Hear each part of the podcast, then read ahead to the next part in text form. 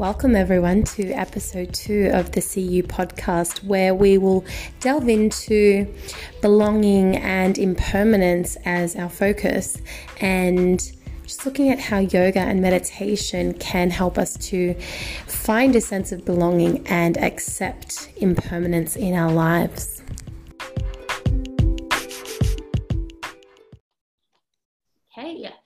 Welcome, everyone, to our podcast, our CU podcast.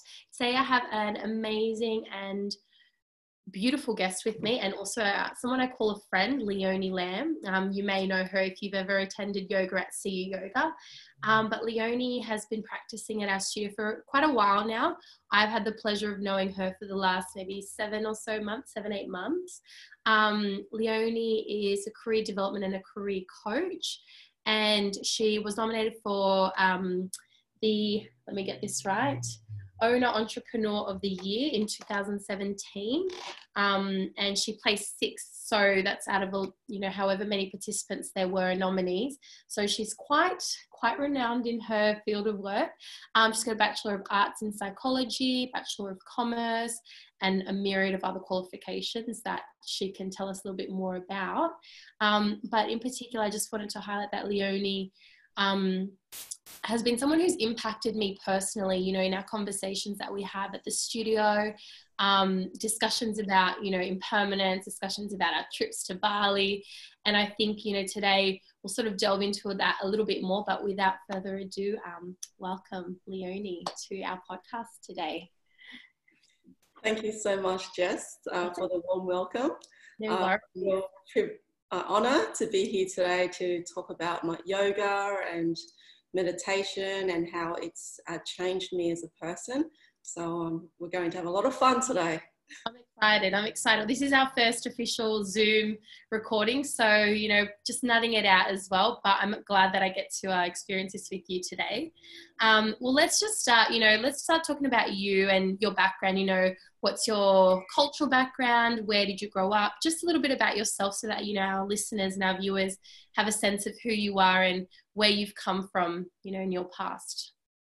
Okay. Um, so I arrived in Australia in 1981. Mm-hmm. My parents um, escaped the, the war in Vietnam and uh, took a boat from Vietnam to Thailand and then flew from Thailand to Sydney. So I've been here for a very long time, mm. Australian, um, half Vietnamese, half Chinese, born in Thailand, Australian, and so uh, I can speak a little bit of Mandarin, Chinese, mm-hmm. Vietnamese, and obviously English.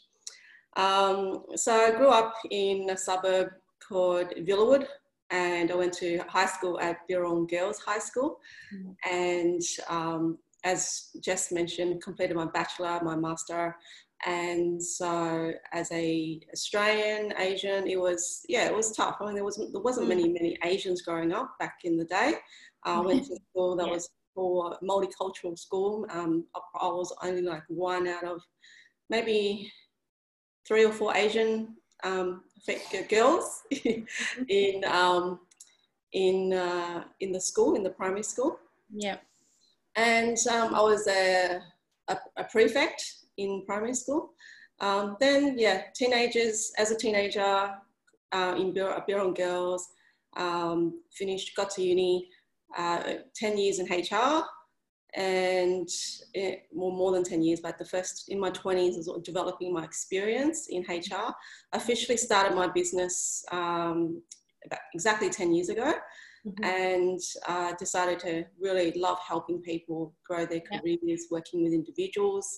Um, in my spare time, I play basketball, I practice yoga, mm-hmm. been practicing yoga since 2015. Mm. Um, I think that sums me up overall. I'm the eldest of five kids and um, trying to think of anything personally. But yeah, work, study. Yeah. Um, I live in Liverpool, five minute walking distance from the yoga studio, like the luxury. love that, love that. Yeah. I want to sort of touch on um, you know, your experiences. Like you said, you you were one of, of you know, five girls or five um, at the time, you know, Asian, Chinese, Vietnamese sort of background. And I think during that period, and you know, correct me if I'm wrong, being a minority was more challenging than I think it might be today. You know, where we're a lot more multicultural now, we're a lot more accepting, but back then it was it was challenging, you know, for someone whether it was Asian, whether it was European or WOG, you know, we have there's those stereotypes that I think, you know, a lot of people had to sort of experience. So how were your experiences with that growing up? You know, in Villawood, where I'm sure it was pretty much dominated back then, probably by um, you know, Arabic speaking backgrounds and even Australians. Yes. Uh, it was, I remember being, um, uh, where I lived in Villawood, I had an amazing neighbor and her, her name um, is Mrs. Green and her husband, we refer him to as Jack, Mr. Green. So mm-hmm. Mr. and Mrs. Green were an Australian couple who helped me um, introduce me to Australian lifestyle, and you know, and so when my family actually had problems um, with going out to the Department of Housing because we needed something fixed at home, my mm. father would go out and he would speak in broken Vietnamese. Oh, sorry, broken English. And, uh, His Vietnamese wasn't broken. you wonder why they weren't, they don't understand. So he would go out and try and get something fixed, and people will just ignore him because he had spoken in broken English, mm. where he was there was racism growing up. Mm-hmm, of course. And he would go over to my, I would tell my next door neighbour um, in English, and she actually, Mrs. Green, went out with my father to the Department of Housing to to speak on our, our behalf. And mm. straight away, there was results straight away. Yeah, yeah, yeah. And they fixed everything we needed. So um, that's an example of what mm. it was like growing up. So certainly it's about um, we were a minority. There weren't many Vietnamese, uh, and being, you know, there's a lot of things personally growing up, trying to fit in into a group and trying to be um, as Australian as possible. Yeah. Don't look Australian uh, growing up, that was. And so it was very challenging, Jess. Very, mm-hmm. very challenging personally. Yeah. I like I can only imagine, you know, um, I had not similar experiences, but growing up, you know, I was um, like I was quite tan. I had olive skin, and even still, when I was growing up, which was you know not longer like 15, 16 years ago, it was it was challenging in itself. But um, you know, you're always searching for for a sense of belonging. You know, I think, and um, and I want to know, you know, what what helped you to feel that because I think if you are the minority and you do feel that sense of isolation, which everyone is experiencing now, funnily enough, but um, you know, how do you create that sense of belonging? How do you find that within yourself and within the community that you're in when you feel so isolated and yeah. um, yes. feel like a minority? Yeah, so well, I went to a school, a high school, Bass High, for year seven and year eight. Mm. And then I really struggled to fit in with the social groups that I had in that school. So I decided to um, leave that school and decide to go to Birrong Girls because um, someone had told me it's a really good school mm-hmm. and she'll get along with most people there. It was multicultural as well, but we had a lot more, many more Asians in yeah. that school. Yeah. And so immediately when I did um, turn, when I did enroll in year nine at Birrong Girls, I immediately found groups of people that I could connect with. And honestly, yeah. looking back in my life, year nine is a long, long time ago. Uh, certainly, it was. That's when I felt like I'm at home. I'm, mm-hmm. feel part of a group. I feel like I'm not a external person anymore because a lot of the groups I was part of growing up, I was the only Asian. Yeah, and it's really hard, Jess, because it's like you're not, you're not, you don't feel like you fit in. You feel like you do get treated differently. But yeah. fast track you know 10 20 years later it's so awesome now like you can be the only asian and i, I feel completely different it's like you're yeah. actually cool because you're the only asian you're different yeah, so, yeah um, definitely growing up is a different story yeah i think you know when you get to a certain age, it's almost like that stuff, not that belonging doesn't matter. We all want to feel like we belong, but we find that sense of belonging within ourselves. You know, it's not based on any external circumstances. And um, you know, it's still taken me a really long time. Like I, I grew up in various, you know, locations, but it wasn't until I started, you know, the studio or I started that space that I truly felt that feeling of belonging. And I don't know whether it was in relation to the community around me or whether it was just because I felt like I had purpose. You know, I felt like I was doing something meaningful and, you know, sharing an experience and in a, in a way helping people to heal, which is what I wanted the space to be about. So, you know, I think I think when you get to a point where you're like, you know what, I feel like I'm finally okay and and then everything just seems to work out from there i feel you know um you don't feel so alone and so isolated um but that's amazing that you had those groups you know and that you found that comfort. And like you said you got to a point where it's like you know you're the only asian but that was okay because you know it's almost normalized. I think when people experience something different or something new it's it's foreign it's scary. You know we don't know how to respond we don't know how to react but then people sort of adjust and they get used to it you know which i think is is essentially happening now you know we're all in isolation and at first it was like this is scary what do we do but now it's like okay we've just got to we've got to accept and we've just got to go with the the flow in a way. Mm. Yes. Yeah. So you started yoga 2015, you said. So it's five years ago. Where was your first yoga class? Tell me about it, and what was the the feeling that you got? Because I think that first yoga class is what really sticks in you know people's minds, and it's the thing that keeps you there and that keeps you going. Um. Okay, so the first yoga class was actually a proper yoga class, one hour yoga class, was in um, a yoga studio in Concord. Mm-hmm. And um, I remember the yoga teacher, she was very, it was a beginner class. And I signed up for one month unlimited. Yeah. she was a beautiful teacher. And it is your first class, so you're a little bit mm-hmm. nervous. Mm-hmm. Um, and we when I spoke with her, she just reassured me that it's okay. Um, you'll be fine. It's a gentle yeah. path. It's a beginner. Yeah. yeah. So um, just take your time and, and do what you can and just yeah. and go from there. How important is that conversation though? That conversation is is profound because it yeah. enables you to feel it eliminates all your fears. It yeah. makes you comfortable. Um, so that particular teacher, I'll never forget her Mm-hmm. Um, and she just really made me feel at ease and, you know, let's just give it a try. Yeah. And just give it a go. So that was the first yoga class.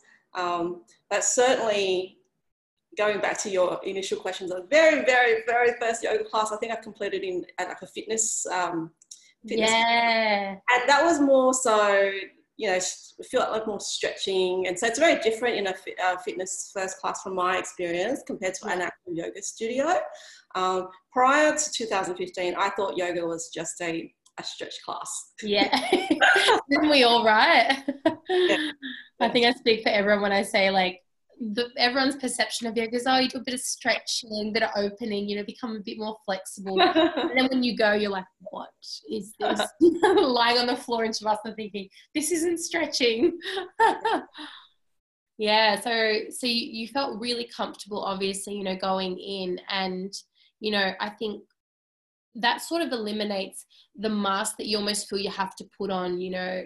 Your first yoga class is daunting. Like i know my first yoga class even though i was the only one or actually scratch that there were many and i felt very out of my element. I thought you know these people have been practicing for years and i just thought what am i doing? I had no idea.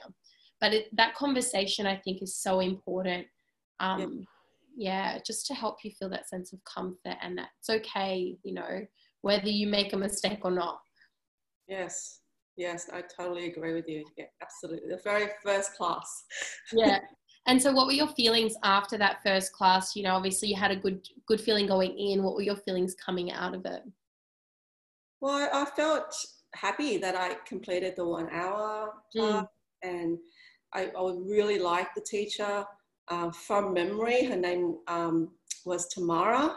Mm-hmm. And I um, just really loved her energy. I loved everything about her. She had a lovely voice. She was very calming. Mm. Um, so I was really excited because I liked her a lot. So then the when her name appeared on the timetable, I was like, yes, I've got to go to her class. Yeah. yeah. um, so the very first month, when you do try yoga unlimited for a few weeks, um, or for up to a month that I had, uh, it was really enjoyable because you get to experiment and you get to be you can try different classes, um, mm-hmm. um, meet different teachers, and then you build the confidence within you over time mm-hmm. to then go, okay, is this for you? Is this for you or not?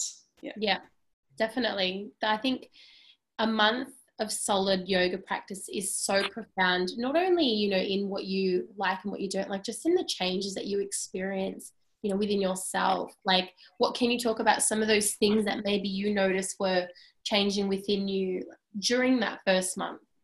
Yes. I probably can't remember in the first month but i certainly remember in the first couple of months how yoga changed my life Mm-hmm. Um, even before I start to talk about that piece, I think it's important to know who I was back then prior to yoga. Yeah, okay, yep. Tell us. yeah, so the person I was before yoga prior to 2015, and I wasn't aware of this, only when I, I transformed that people said, you know what, Leonie, you used to be like this. Yeah. What? what do you mean? I'm talking about us or me. So the person I was prior to 2015 was I've always been very much into business and mm-hmm. my 10 years in my business I was always working. And even when I had social time on the weekend I'll go out and I'll meet people we'll talk and the next minute you know I'm talking about the career. So what do you do for work I'll start doing a little bit of a coaching session or something. so work was always on my mind, and that's what mm-hmm. happens when you when you are an entrepreneur, when you are in business, when you are building your business years uh, year on year. So that person was very determined, very um, focused. Work was twenty four seven on her mm-hmm. mind, and she always had somewhere to go every single meeting mm. was like, okay, I'm meeting with you now, but I've got to go to the next thing. And so yeah. my best friend calls it. She actually said, you know what, Leonie, you used to be on a a time bomb. Like you, it just felt like you had to go, you had to go, you had to go. You're always like ticking, ticking, ticking. Yeah, yeah, like, yeah. That sounds really horrible to describe who I used to be, but that's how yeah. she described me. And so yeah. I was like, wow, I didn't know that about myself. It was only until I transformed that she said, you know what, like you've changed so much. Mm. How has yoga then? How did it happen over the first few months? Well, what I learned in yoga was around obviously it's a moving meditation. Mm. Do you agree it's a moving meditation? Yep, I agree 100%. So just checking. Well, I see it as a moving meditation and you are, it increases your body awareness. So you actually start to notice, you know, where your, where your body parts actually are. And yeah, 100%. Where your needs are, where the, you know, what's happening in your body. So I have a pinky. what? Yeah. so I certainly increased my body awareness and yeah. um, I slowed down dramatically. Uh, and I'm more, much more aware of my posture. That's probably the one thing that I noticed in the first few weeks or few months of yoga was I was so much more aware of my posture. How was I walking? How was I talking? How was I? Mm-hmm. How was I being? And then uh, increasing awareness, particularly with, with breathing. So, because a lot of the yoga, it's the poses, but it's also, it synchronizes the way, in the way you breathe. So, you learn mm-hmm. breathing techniques when, when you practice yoga. So, a combination of all these elements that enabled me to slowly over time transform the way of how I live. Mm-hmm. So, then um, what happens is the when I go now, when I go after the first few months of yoga, I would then go into a meeting um, or working with clients, delivering training, and I'm a lot more slower than I used to be. I'm a lot more present. So mm. it's, um, it's a total different experience uh, once you once you feel and the benefits of yoga and meditation. Yeah, definitely. You know, and I think a lot of people can resonate with you know the pre-yoga leonie because you know how many of us are so focused on what needs to come next you know where we're going. Or even on the flip side you know focusing on the past only you know i can count on my fingers the number of people who i encounter who are oh this happened yesterday and they're just stuck in the past. And that's just their journey obviously you know there's no right or wrong but when you can see where you were it just you're just like you never want to go back you know it's like no i'm going to run away from the old me. Like you're like running straight ahead. And yeah i think it's so important when you recognize that you know you got to maintain it. It's easy to see yeah oh, i was like that and i've changed now but you know can you make that change stick?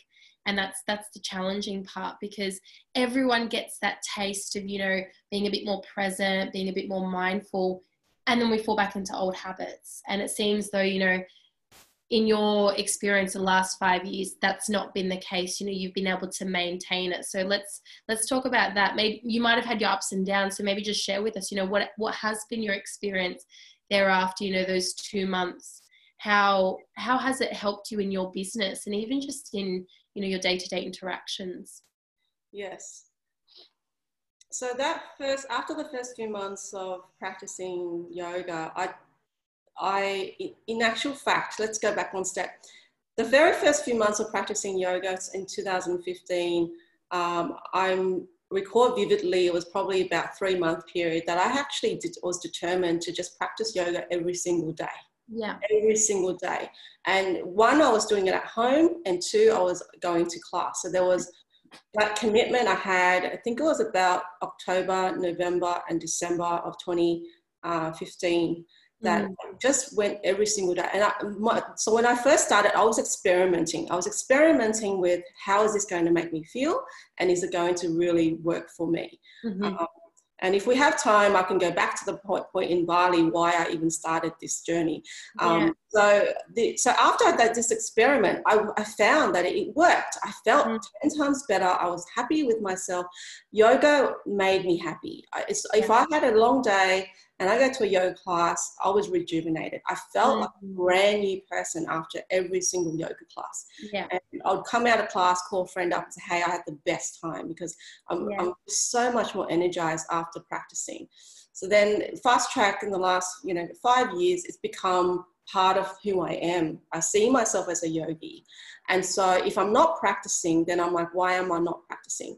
Mm-hmm. And when I notice that if I go one or two weeks without yoga, my body starts to just feel like, oh, something is missing, something's not right. It's like yeah. um, chi energy in the body, prana in the body is just stagnant. It's stagnant. And so I need to, I know that I need to go class or even at, at home just so I can get my get my energy back and and mm-hmm. and the probably the best way I used to describe a yoga class back then was it's like it's like going to get a massage, but getting a massage is when you, you are more reactive. But when you go into yoga, it's like you're actually take you, you feel the benefits of after the massage, but you're actually being proactive in your health. Yeah, so actually, yeah, yeah, yeah. Yeah. Yeah. So, so, as opposed to receiving the massage, you're in, sort of giving yourself the massage in a way. Yes, yes. Yeah. So, so, the feeling was the same that after your massage, I felt so relaxed and, mm. and, rejuvenated. It was the same feeling I was getting with yoga, but I was I was being more proactive in my health. Yeah, and also you know you have that meditative quality where you've got to build that awareness of your practice. Whereas in massages you know you kind of just sit there you might fall asleep snore a little wake up realize wait where am i? I mean i do that in a yoga class anyway.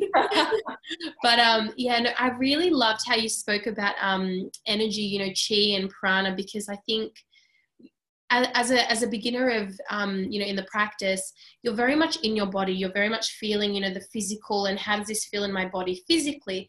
And then once you sort of surpass that and you move into the next layer you know you start to tune into the thought the emotion the energy. And you're right you know it does create that flow of energy through the body so that you feel more energized. But you know i want to add to that and say that when you tune in and you turn inwards you're not only connecting and moving that energy, you're connecting with yourself. And I think, you know, you would know given your busy career and you're busy you're in your business and you're an entrepreneur and you said you know you're on all the time like you were constantly thinking about the business that moment to just disconnect from all that and just go within. You're coming back to yourself and you say you know you felt brand new. But i wonder you know was it feeling brand new or was it feeling you you know because we mm. put on these masks and we go about our day and we have all these things to do and it's almost like we're on like you said we're on fast forward all the time and when you stop and you press pause and you come back to yourself and you're like hang on a minute like i love this person is me you know and you feel more yourself, you unpeel your layers, you know, think of Shrek. I always think of Shrek when I think of yoga, you know, that onions have layers and he's unpeeling all these layers, you know, to get to that core. And that's, you know, that's who you really are. And I think, um, you know, with that energy flow, it allows that to really happen because you're not bound by these masks that you wear. It's like energy is peeling everything off. Um, yeah, that's that's amazing. You know, I love I love hearing about people's experiences with the practice because you know resonates. I, I felt the same way. You know, physically, yes, you're like, yes, this is great, but then energetically, you're like, okay, this is something else. You know, something different. Mm. Um, yeah, go on. Oh, so you're right. That point you just mentioned is it. Am I feeling brand new after the session, or am I actually feeling more connected with myself? Mm. So I feel brand new in terms of my energy level. Like everything's yeah. brand new. Like I'm, I'm rejuvenated. Yeah. I, I certainly, but just on that point you mentioned, I am feeling more myself. Mm. Yes. Yeah. It's definitely. coming home to me. Yes. Yeah. Oh, that gives me goosebumps. I love that. And you know, and thinking about you know what we're speaking about earlier with belonging and um, feeling that sense of belonging, feeling that sense of home. You know, you you had that when you were in high school and you met those girls who you know had those similar backgrounds and cultures and things but you know when you come back to yourself and you come back to home that's a whole different playing field of belonging you know? Um, yeah. it's, it's no longer the need for any external reinforcement or validation. It's simply you are who you are and that's all you need. That's amazing. I love that um, you know, you said you might get to talk a little bit about Bali. I'm so interested. You know, I mean, we've spoken about your experiences in Bali, but I really want people to know like it's just such an amazing place. I could talk about it for hours, but I think your message um, that you took from Bali is what I really want to touch on. So, you know, tell us how did you end up in Bali? What was it that brought you there? Because you've had a few different of these kind of experiences of retreats and spiritual yes. um, encounters and so forth. So, give us some. Give yeah. us shall you? uh, in 2015, I, I, have, I have a friend named Sharon, and Sharon's actually the daughter of Mr. and Mrs. Green, who are my next door neighbours. Ah, nice. And Sharon said to me, uh, Leonie, you need to actually go on this Bali retreat, and here's a link. Have a look at it. And so I was looking at that for a couple of months. Yeah. And so she said it's a it's a women's retreat, and um, so I I just I trusted Sharon, and if Sharon says that I should go, yeah, maybe I should. You're gonna I, go. She's yeah, resident I, Australian. I thought, oh, you know what? Um, yeah, I'll give it a go. So I just booked the ticket, and it was a full-on retreat. So you, it was, I think it was for about seven days from memory. Yeah. And I turned up to the retreat, and um, the youngest person on retreat. Uh, at that point in time, I think I was about 34. Yeah, 34 and I was on this retreat with um, another 10 people, and the mm-hmm. age range was anywhere. A few people were in their 50s, a few in their 60s, and a few in their 70s. And I was the youngest person in the group, which kind of made me feel a little bit out of place. I wanted to go out and do a lot of yeah, things. sense of theme here. yeah. so, however, the retreat was um, beautiful. Everyone was, everyone in the group was beautiful beautiful people. The, um, the facilitators, uh, Sully and Rob, uh, mm-hmm. Robbie, were incredible. And mm-hmm. so I, I, talk about why the question around what what made me start yoga was about, was having a conversation with one of the facilitators. Mm-hmm. Um, it was, it's hilarious, Jess, hilarious. Yeah, yeah. Um, so Sully had observed me for one week, and so the main facilitator is Robbie, and Sully is the support person, the second in charge. And yes. so Sully's been observing me the whole week, and every day we practice yoga. It's the, they refer to it as slow yoga because as factoring the age range of the yes, slow. factoring your your your youth. So um, what happened was by the end of the week, Sully had said to me, "Hey, Leonie," tapped me on the shoulder and said, "Can I just give you some feedback on your on, on what I've observed about you this week?" Yeah, so I'm like, yeah. Oh, yeah, sure, Sully. Yeah, like yeah, sure. Give me some feedback. And I'm thinking with my ego, going, "Oh yeah, I'm the one of the youngest. I might be practicing really well because." that ego stuff was just like, yeah, I know. I'm going to get some feedback, right? So Sally comes over and she we're sitting in this yoga room and she comes over and sits down with me next to me. And then she said to me, Leonie, I've been look, I've been observing you all week and I need to tell you something. I need to give some feedback. I'm like, yeah, sure. Um, she said, Leonie, um, I don't think you know where your body parts are. so my ego. What do you mean?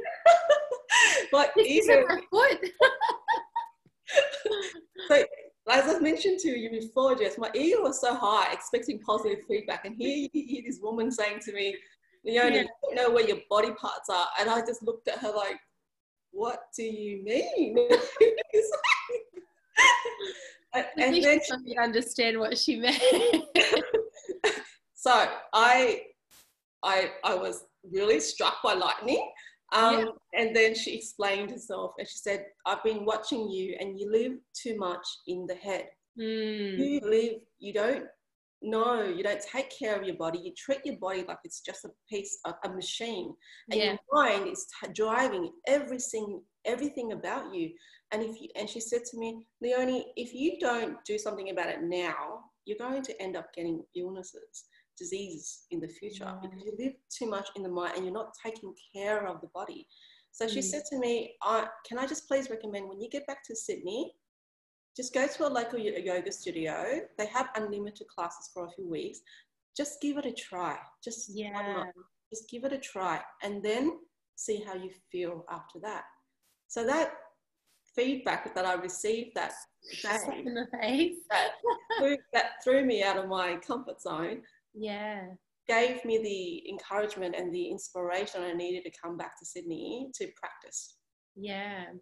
Isn't that crazy? You know, like someone who has no idea who you are just looks at you and knows basically what what you need and i think you know this practice makes you not just you as a student but you know teachers and things i feel like we just become a lot more intuitive you know and we and we notice these things you know um but I can totally resonate with being up in my head. You know, like I've always been quite fit and athletic and stuff. So I feel like I've known my body, but then it just takes you to a whole nother level. Like I thought I knew my body and then I did yoga and I was like, I have no idea. I had no idea, you know, lift right leg up and I was like, what? Like it just it really just connects, you know, that mind body connection, I think.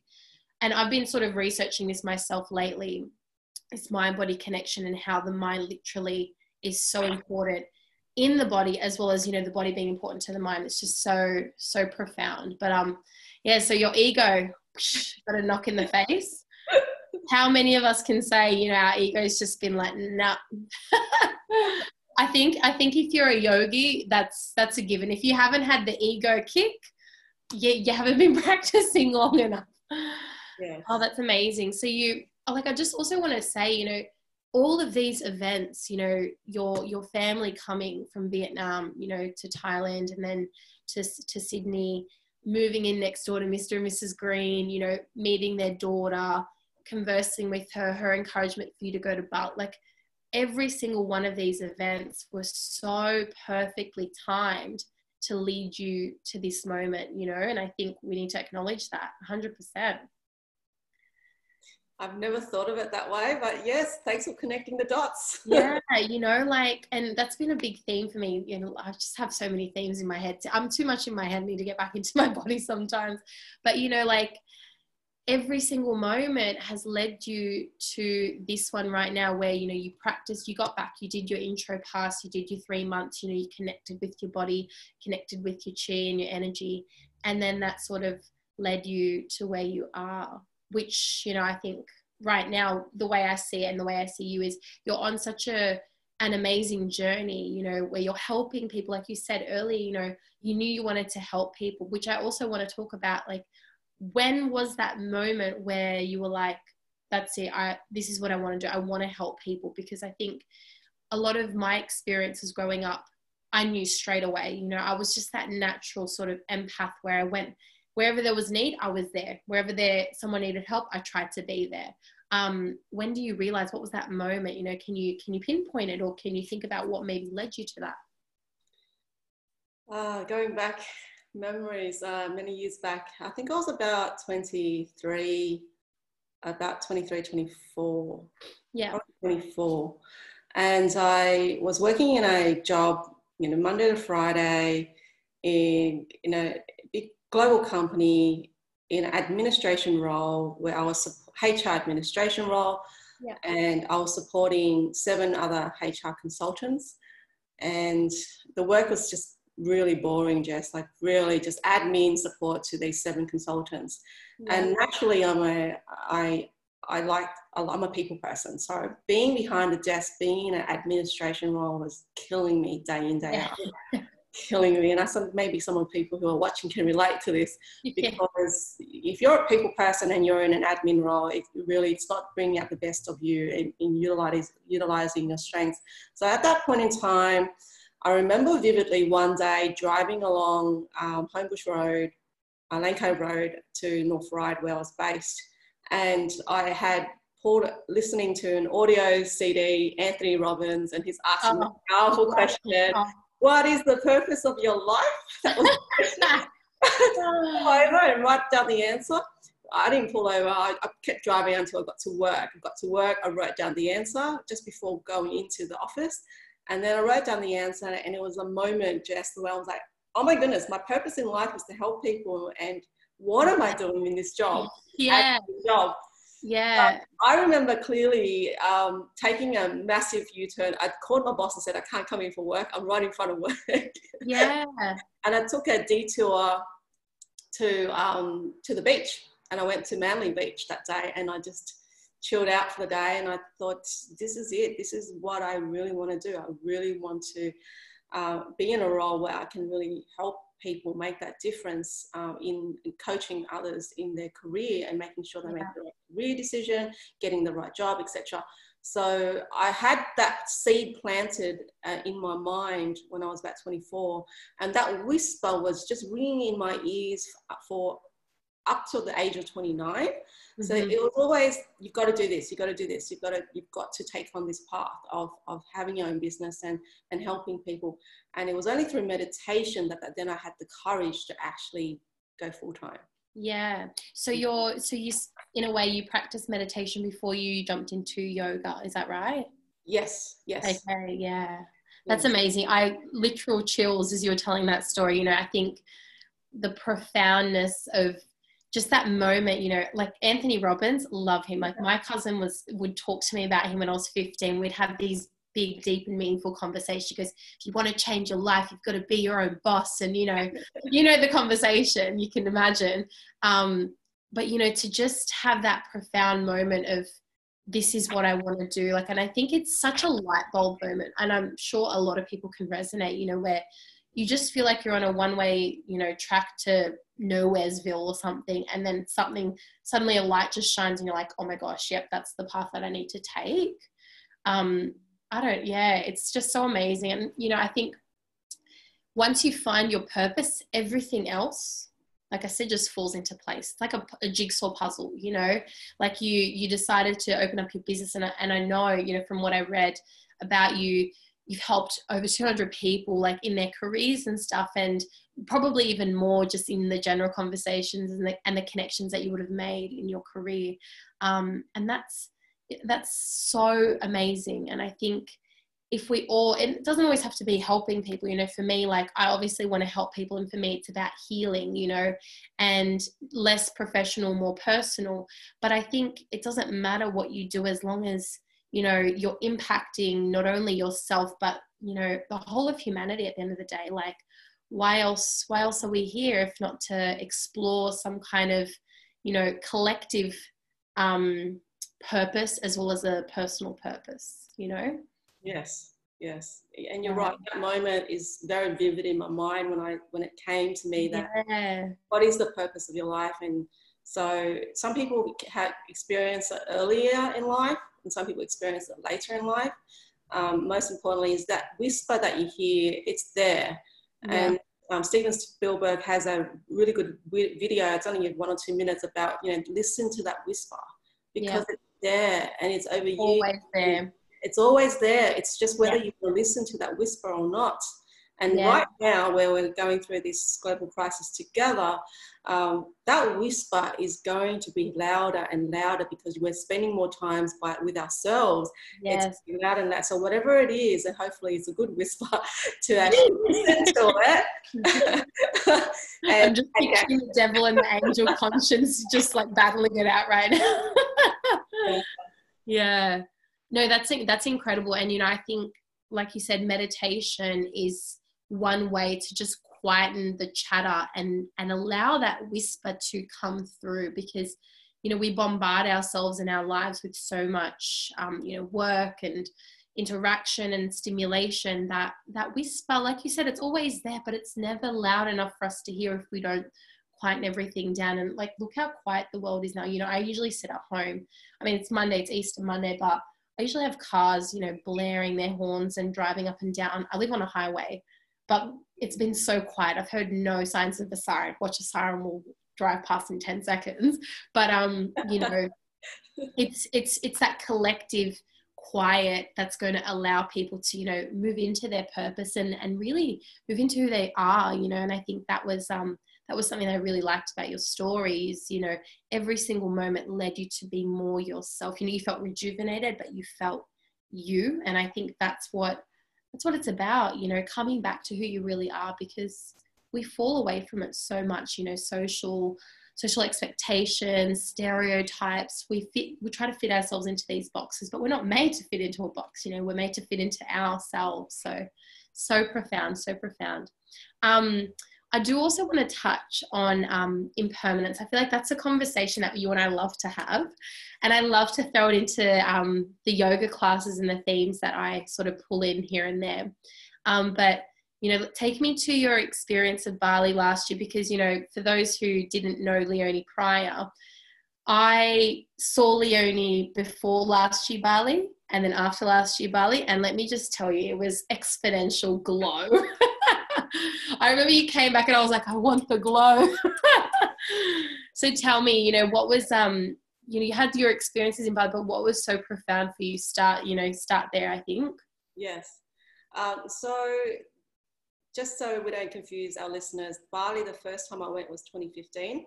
Yeah. The time was 2016. And then the, the last time that Jess was referring to is in 2019. Yeah. So, um, so Jess saw me before the last Bali trip and she could see, witness the difference. Uh, I went to Bali um, in December, early December, and the first day of um, I, I, had I had visioned that it's going to be the the best holiday, the best, absolutely best holiday. Like, yeah. I think it was eight, nine days. And unfortunately, day one of my holiday, I had a very bad experience with um, something that happened at the markets. So day yeah. one was already like, whoa, that was completely unexpected, and I, I was really worried, and and everything got sorted out. But that was day one. So mm-hmm. perfect holiday after day one was like, well, I don't know if this is going to be perfect anymore. Yeah. It was, um, I was by myself as well, so I was really worried. And then after that day, my the next one, two, three, four, five, six, six days was perfect. Yeah. Everywhere I went, everything was going very well. I had the perfect uh, food, company, everything was smooth, no issues at all. And then I get to the final day of my trip, was probably day eight. I'm about, I'm about five o'clock in the afternoon. I'm at the Sheraton in, um, some, I think it was in Seminyak from memory. Mm-hmm. Um, mm. And I get a message from Jetstar saying that your flight has been cancelled. and like then, a sandwich had the oh, ego sandwich ego at the top at the start ego at the bottom it's just like hold on a minute. and then I, um, then I thought, what the heck is going on here? So I get a cancellation, and for the first time, I'm like, what do I do? What do I do? What, what do I do when there's a cancellation? Yeah, yeah. How do I fix this? Yeah. No flights to go home that night, so I had to yeah. think on my feet and go, you know, get accommodation and so yeah. forth, and organise my night. Um, but interestingly, that night, um, that I couldn't go home. I stayed another night back and obviously stayed back in Bali for another night, met some new friends and had amazing time in, in yeah. Final night. So um, impermanence was the word that was very vivid in my mind throughout the whole eight, nine day period because you, we expect that everything will be beautiful and then impermanence was experienced from the beginning to the end of that trip and yeah. what happens in in your life is that you need to ride with the waves. Yeah. It will come up, things will go wrong, and you need to ride with it. If you embrace it it's beautiful because what happened that final night, I embraced it and I met new mm. friends and I had had drinks and had a great night. It was just it was really amazing, perfect, in fact. Yeah. Holiday. Yeah. So from from so the word impermanence was then what I said to Jess when I came back that this is the word I'm using for 2020. And what yeah. it means to me about impermanence is accepting that nothing, change is constant. It's mm-hmm. constant. And that things will go, go well and then things will, will not go well. It's the nature of life. And yeah. this, and we are in this um, outbreak together, things will change, things will ch- evolve, and we, nothing stays the same. And just so we can illustrate impermanence right now, right, right now, as we are watching this video, if some of you have been active observers of this video, in the beginning of the video, that vase on the corner stand, was standing up and I, am pointing to the vase. It's, it's a beautiful cherry blossom. Um, Gorgeous um, But it was standing up. But impermanence is things don't stay, things are not constant. It fell about I think minutes before. Um, yeah, it was a couple of minutes. Early conversation. Now, if you practice impermanence, you will be, you see that change. The vase has fallen. It's okay. It's not the end of the mm-hmm. world. You take a deep breath, and that's exactly what I did. I saw it, and I took a deep breath, and I, I saw that happen too. Yeah. go. Yeah. Get attached to the vase. It has to be perfect because nothing is perfect, mm. and you accept it as it is and you uh, you acknowledge it, you know it's fallen, and you let it go.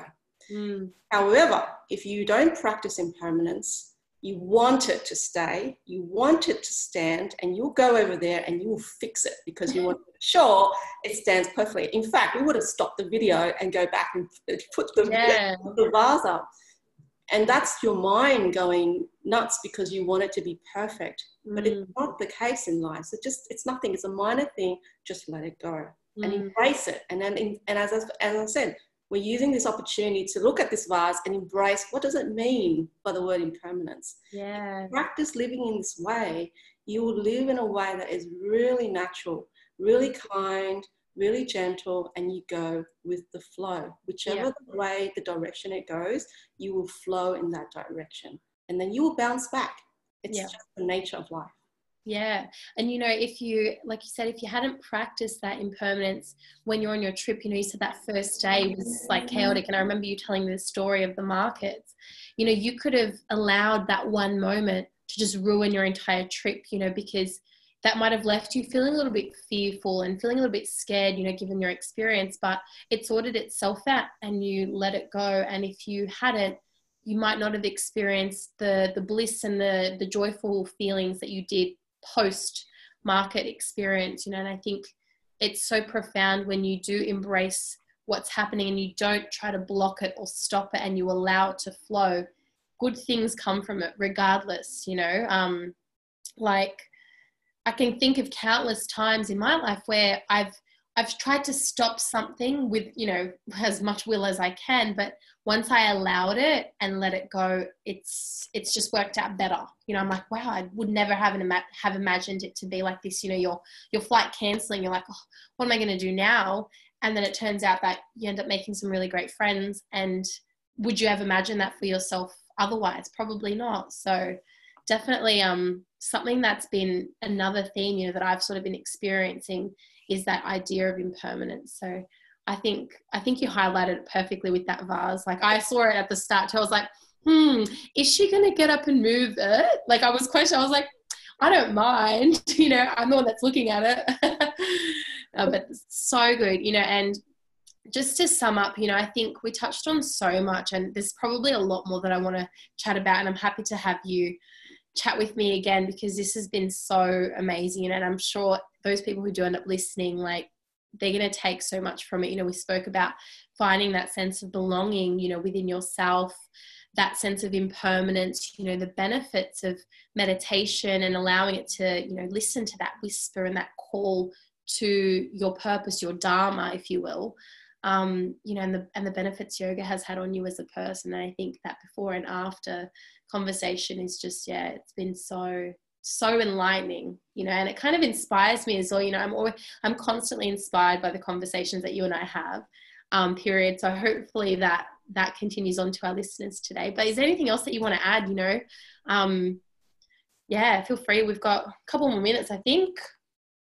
Sure. Um, I would like to add, if I may, Jess, um, that that the courage you had to actually take over the business, I I really admire that you had that courage. Um, as most of you know, I think you're you've got a uh, you have got a full time role, and then after work come to class, teach two classes in the evenings, and then I think it's six o'clock on a Monday, six o'clock on a Friday as well in the week. And so taking the courage to take on the business.